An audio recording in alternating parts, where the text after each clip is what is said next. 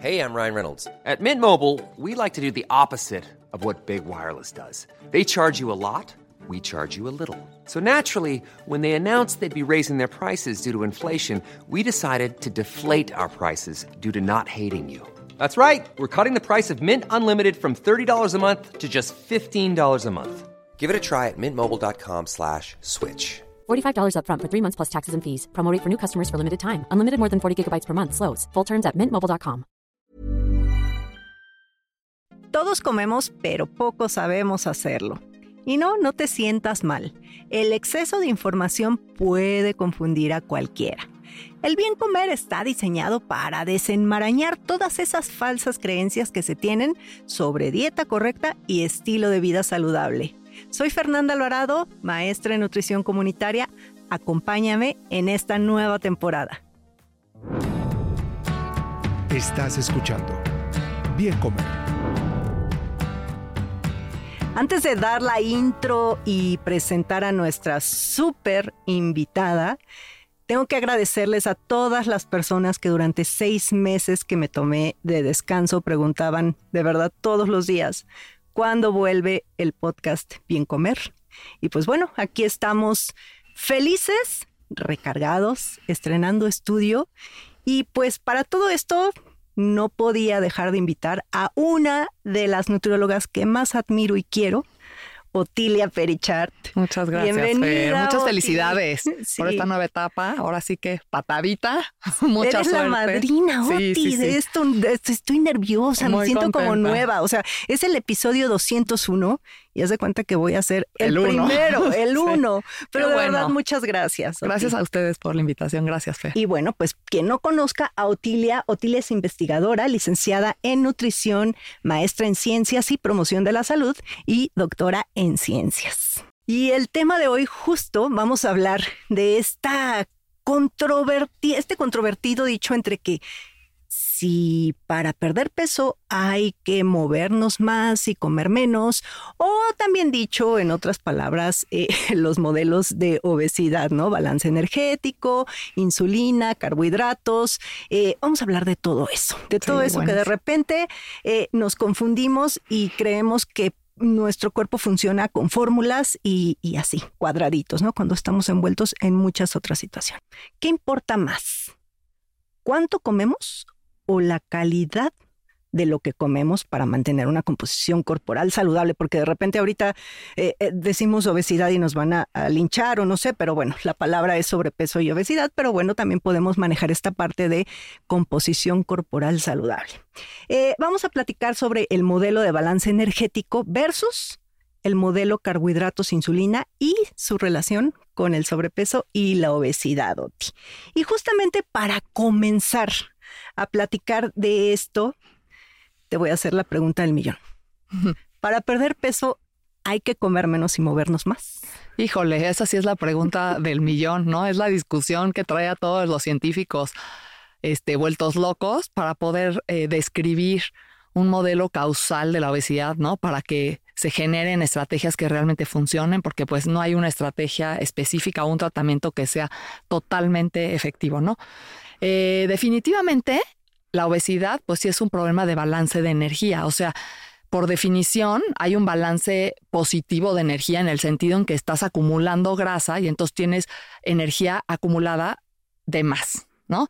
Y eso obviamente en fines sencillos o prácticos, pues sí es por haber consumido más o gastado menos, pero no es tan sencillo como le reduzco unas calorías este, a mi dieta y me muevo tantito en la caminadora, ¿no? O sea, hay muchísima, una complejidad de mecanismos ambientales, internos, biológicos, este, endocrinológicos, cerebrales, o sea, muchas cosas que están regulando un complejo sistema que hace que nuestro peso, digamos, se regule de manera equilibrada, en una condición sana, sin ninguna alteración en todo este mecanismo, en todos estos mecanismos, nuestro peso sería normal y muchas personas lo logran, ¿no?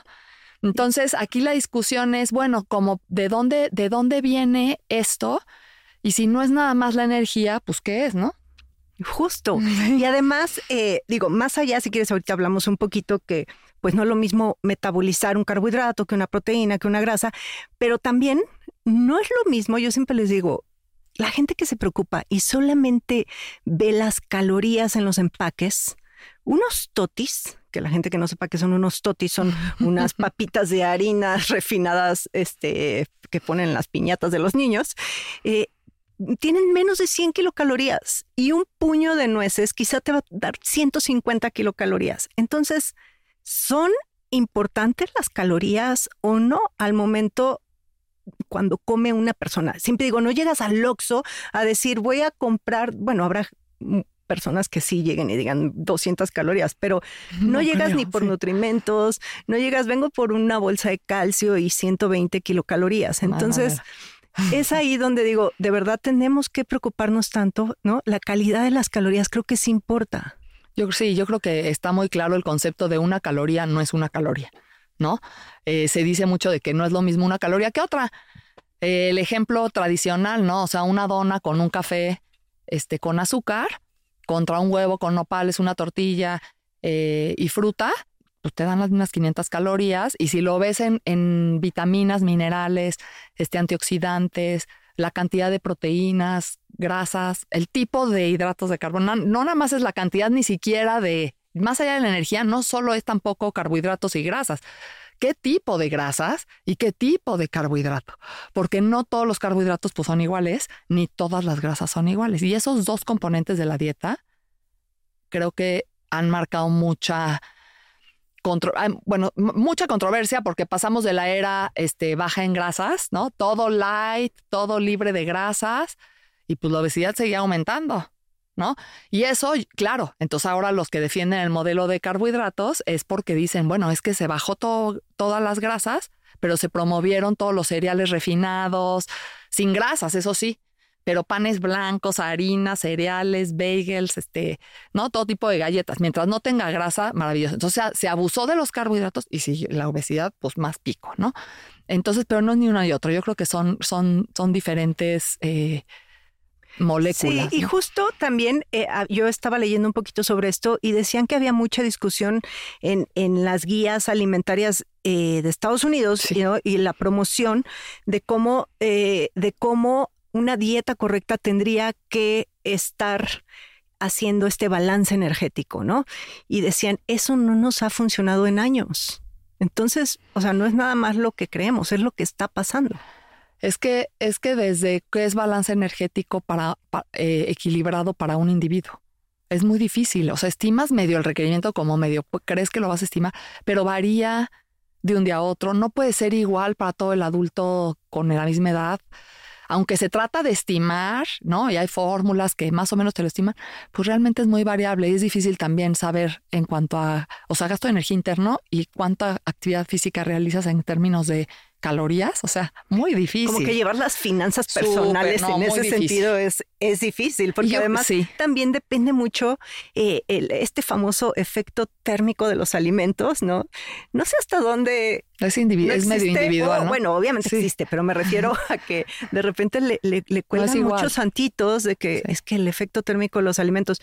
Pues sí, pero depende qué comes, ¿no? Y bajo qué circunstancias. Y yo creo que, que justamente, además de que es muy difícil contabilizar muy bien lo que comes y lo que gastas, eh, no tendría mucho sentido porque cada individuo justamente tiene una señalización interna diferente. O sea, hay genes que te, a ti te promueven o tu cerebro tiene la tendencia a utilizar, a mandar las señales para que utilices más sustratos de estos que de estos, o de acuerdo a múltiples factores que interactúan, sueño, microbioma, dieta, tipo de grasas, tipo de carbohidratos, cuánta energía, muchas cosas que interactúan. Entonces es cómo utilizo las proteínas, las grasas y los carbohidratos en el cuerpo. Y eso también cómo señaliza mis señales, por ejemplo, lo de apetito, saciedad, que son cosas ya súper complejas y que eso me va a llevar pues realmente a esta relación de por qué estoy almacenando grasa o no, pero son cosas que no se miden en un individuo de manera fácil. Ni siquiera se tienen construidos los mecanismos perfectos de pasa esto y pasa esto y pasa. Todos son hipótesis porque se han visto en ratas cosas, en algunos estudios experimentales otras, pero pues no sabemos perfectamente bien cómo van la, la señalización, ¿no? Pero es muy complejo, no es contar calorías, porque pues no, no nos ha llevado a nada y además pues es falso. Internamente hay otra fotografía. E incluso yo creo que hasta vuelve un poquito más obsesiva la manera de comer. Y eso ha generado también pues más desórdenes de alimentación de todo tipo, o sea, hacia obesidad y hacia restricción ya severa, ¿no? ¿Por qué? Porque es una obsesión a contar y a restringirme, ¿no? Y por eso todas estas, también eh, la, tendencia que ya haya cero restricción energética, no a la restricción energética. Y ya muchos lineamientos ya no hablan de esta restricción, ¿no? Entonces se habla de, pues, consumo de energía eh, que te lleve a un peso saludable. Pues me, me dejaste igual. sí. ¿No? Porque es así como de, pues, ¿cuándo es eso? Nadie sabe realmente. El tip de la semana. Si quieres mejorar tu salud digestiva y no quieres estar mascando lechuga todo el día, incluye nopales. Esta verdura es considerada como un superalimento, fuente de antioxidantes, fibra soluble e insoluble, que promueve niveles saludables de colesterol en sangre. Además, es económica, accesible y muy versátil. La puedes incluir en un jugo verde, recuerda, licuado, no exprimido y tampoco colado, en ensaladas, en guisos, guarniciones, incluso hasta en botanas. Considera que los nopales no deben cocerse por más de 8 o 10 minutos para conservar todas sus cualidades nutrimentales. Estás escuchando. Bien comer. Oti, ahora sí. A ver, entremos de lleno a estos famosos modelos. Pues mira, te digo que se están eh, partiendo ahora sí que el cerebro, todos los científicos que han estudiado obesidad, para tratar de explicar causalmente qué es la obesidad o de dónde viene, ¿no? Y hay dos modelos que, que ahorita están en debate así frontal. Uno es el de, le llaman el de balance de energía, que no implica lo que acabamos de decir que no, no es comer más y moverse, comer más y moverse menos, no. Pero ellos lo que dicen es que la obesidad aumentó por un cambio en el ambiente en cuanto al ambiente alimentario, ¿no?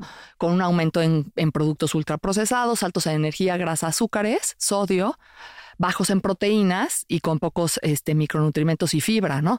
Entonces, que esto hace que el cerebro regule de una manera quiera esos alimentos. ¿Por qué? Porque tenemos un sistema de recompensa, de placer, porque estos alimentos luego suelen ser más hiperpalatables, ¿no? Nos gustan más por el contenido de azúcar y, grasa y el cerebro los quiere, digamos más. Entonces esto como que este, este modelo se centra en que el cerebro es el quien manda la señal de come y entonces estamos comiendo mucho más estos alimentos que finalmente pues ahí ya manda 80 señales, va a haber mucho más energía para guardar como tejido adiposo porque pues está sobrando esta energía, se guarda en el tejido adiposo y entonces hay señalización pero no es suficiente la señalización porque el cerebro, si ve una mercadotecnia o si ve la publicidad de la dona o si ve, el cerebro quiere más. Y entonces, pues es un círculo este, muy complejo en donde el cerebro manda señales de almacenamiento de, de, tejido adiposo, manda señales también a consumo mayor de energía y entonces se hace un círculo. Eso altera los combustibles energéticos, esto altera tu glucosa, va, a aumentar la glucosa circulante, pueden aumentar los lípidos, triglicéridos circulantes y entonces eso se hace un exceso que lleva a un balance positivo de energía, digamos, o a un, almacenamiento excesivo de tejido adiposo. El otro modelo no, el otro modelo también se basa en que hay cambios en la dieta, pero los cambios en la dieta a los que ellos se refieren es este aumento en carbohidratos harinas refinadas, cereales procesados, muchos azúcares, bebidas azucaradas, que lo que, que lo que causan en el cuerpo es un aumento en la insulina de una manera muy importante. Y entonces esto realmente centrado en la insulina, o sea, la insulina, ¿qué es lo que hace? Mete la grasa al tejido adiposo y hace que quememos menos grasa. O sea, la insulina no tiene un efecto de quemar, sino impide la quema de grasa. Entonces, este modelo dice, bueno, si tú comes una carga glucémica alta, es decir, estos que elevan mucho la glucosa, carbohidratos, entonces vas a tener alta insulina, vas a meter grasa y no la vas a quemar. Y el cerebro va a censar, y aquí es donde eh, no está tan clara ese link, como, como que no hay demasiados estudios o muy claro, que hay deficiencia en combustibles energéticos porque están, está metiéndolos o sea, se están metiendo y no se está oxidando. Entonces, hay un, como una deficiencia o baja en combustibles energéticos y el cerebro entonces promueve señales de come más.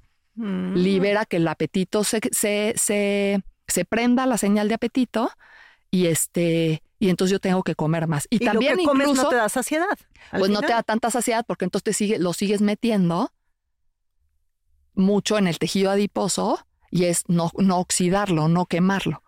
Entonces eso es una hipótesis que, suena, suena linda, pero, pero algunos expertos que se han metido a explorar esto dicen, pues sí, pero ninguno de los dos me está hablando como de los mecanismos exactos, ¿no? O sea, uno me dice que yo voy a sobrecomer por el ambiente alimentario y no está muy claro.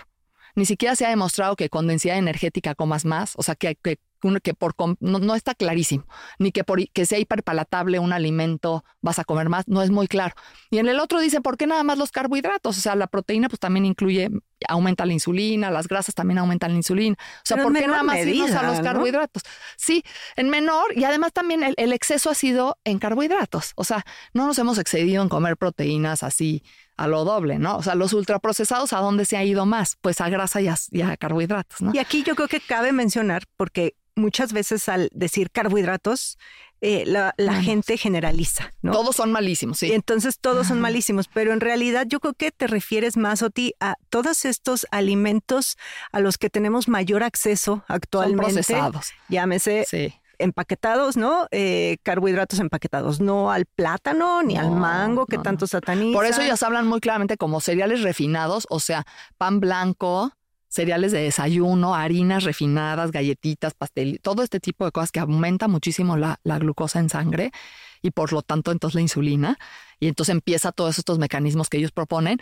Eh, y también lo que es azúcares solas, azúcares libres, ¿no? O sea, bebidas azucaradas. Eh, no es lo mismo una fruta. Entonces, algunos muy extremistas en este modelo se van con que la fruta no, es que son los carbohidratos, la insulina. Entonces, a mí es lo que me parece peligroso de un modelo como ese, ¿no?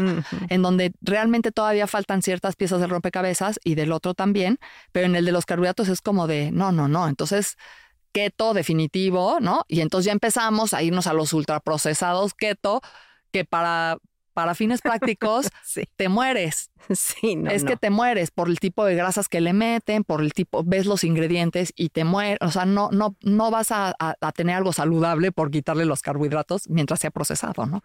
Sí, yo creo que ahí hay una gran desinformación y lo mismo con las grasas. O sea, de repente, como bien comenzamos platicando, satanizan solamente a un grupo de alimento o a un nutrimento, ¿no? Endiosan a otros y se pierden de lo que se conoce como matriz alimentaria y estilo de vida, porque quizá una persona, un deportista, tiene que tomar una bebida deportiva sí o sí, y quizá tiene que desayunar un pan blanco con mermelada porque es lo que En necesita. esta carga glucémica ahí, por ejemplo. Entonces, Exacto. creo que no podemos generalizar y en lo que sí podemos generalizar es que las frutas y las verduras no Por tienen favor, un no las limiten a nadie, no, ni en diabetes. No. Yo, yo sí no, ahí siempre le entro al debate porque no, no me parece que el problema en, en una sociedad eh, en México, en Latinoamérica y pues mucho a nivel global, pues son los procesados y el tipo de, de hidratos que comen. No es comer alimentos naturales el problema.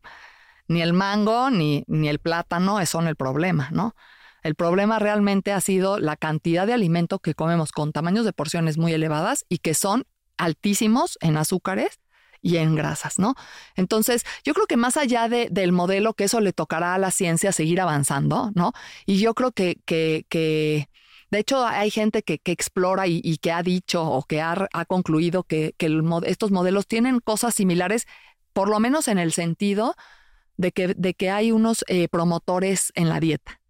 Y que los promotores en la dieta, uno se va hacia hidratos, pero es procesados, y el otro se va a, a- a hiperpalatables procesados, incluidos harinas, cereales, pero también grasas, todo, y carnes procesadas, ¿no? Entonces, yo creo que el mensaje de lo que se sabe actualmente sigue siendo comer fresco, local y mínimamente procesado. O sea, creo que mientras logremos en la clínica ayudar a pacientes a, a tomar mejores decisiones en ese, en ese contexto y poblacionalmente también, ¿no? Regular mejor y tener mejores políticas para que haya un ambiente alimentario menos enfermizo eh, es, es, donde tendríamos que actuar ahorita, ¿no? Más que decir que si la insulina solo es por los carbohidratos y que... Sí, y que se puso tan de moda, ¿no? También de repente ya todo es insulina y la culpa es la insulina. Y también creo, eh, Oti, este, pues dietas adecuadas, adecuadas a sus gustos, a su cultura, todo. Ah, en claro. un minuto, ¿con qué te gustaría cerrar como recomendaciones generales a todo lo que platicamos ahorita? Pues sí, diría, ya un poco lo dije, ¿no? O sea, comer fresco, eh, este, local y mínimamente procesado. Eh, no satanizar los, los hidratos de carbono, creo, es importante, ¿no? ¿Cuáles serían los saludables? Granos, este, leche, yogurt, frutas y verduras. Frutas ¿no? y verduras como comercial. Por y yo favor. a mí me gustaría cerrar un poquito este, este episodio con la parte que la responsabilidad del sobrepeso y la obesidad no cae solamente en el individuo, porque todo esto que nos estás explicando obedece a factores Ambiental. externos, ambientales, y que si bien las decisiones las toma el individuo, pero muchas veces es porque no, no nos queda de otra. Sí. De hecho, se me olvidó decir, en, en el modelo de balanza de energía, en este nuevo, sí hablan mucho de esto, ¿no? Que este consumo, o sea, que el cerebro regula el peso corporal, pero mediante señales externas que son más allá de tu conciencia, más allá de tu voluntad. O sea, señales que por eso hablaba yo de la publicidad, la mercadotecnia, o sea, todas estas señalizaciones que, que ejercen efectos en tu cerebro sin que tú te des cuenta y te llevan tal vez a un sobreconsumo. Y eso hace que se desregule el peso. Y además hay señales internas que también te llevan a buscar el placer o, a que, o que sí son de apetito real. Pero no es, no es de, ay, no, pero es que yo ya nada más voy a comer menos si me estoy muriendo de hambre porque bi- biológicamente tengo una hormona que me dice tengo hambre, estoy desnutrido. Entonces es más complejo que el solo decir, ay, pues es que no puedes cerrar la boca. Pues no, obviamente, y de ahí ha venido toda esta defensa, ¿no? De no discriminación, este, no sesgo, trabajar nuestros sesgos contra el peso, pesos excesivos o otro tipo de cuerpos, ¿no?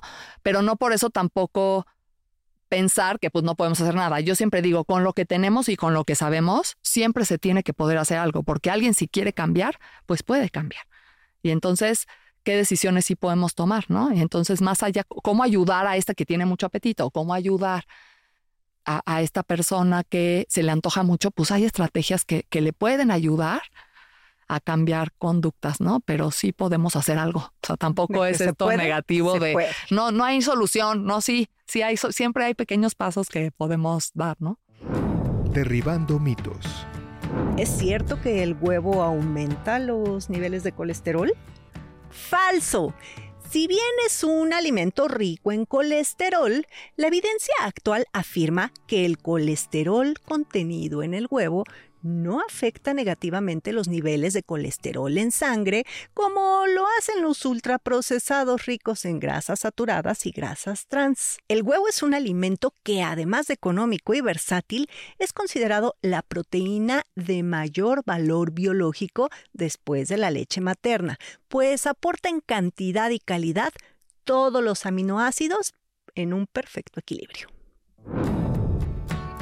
Estás escuchando. Bien comer. Oti, no sabes cómo te agradezco que hayas sido la primer invitada. Sabes que te aprecio y te admiro muchísimo y de verdad me da mucho gusto que Muchas hayas gracias, estado por acá. Yo también te admiro y te quiero mucho y pues muchas felicidades de nuevo. Gracias. ¿Y dónde te pueden encontrar? Pues yo estoy en Twitter como arroba operichart y ahí de repente me pongo a discutir estas cosas. Perfecto, pues ya ahí la pueden encontrar. Y bueno, ya saben que a mí me encuentran en las redes sociales como Bien Comer. Y en Twitter estoy como arroba Fernanda con doble R. Casi nunca doy mi Twitter, pero ahí ando también. Gracias.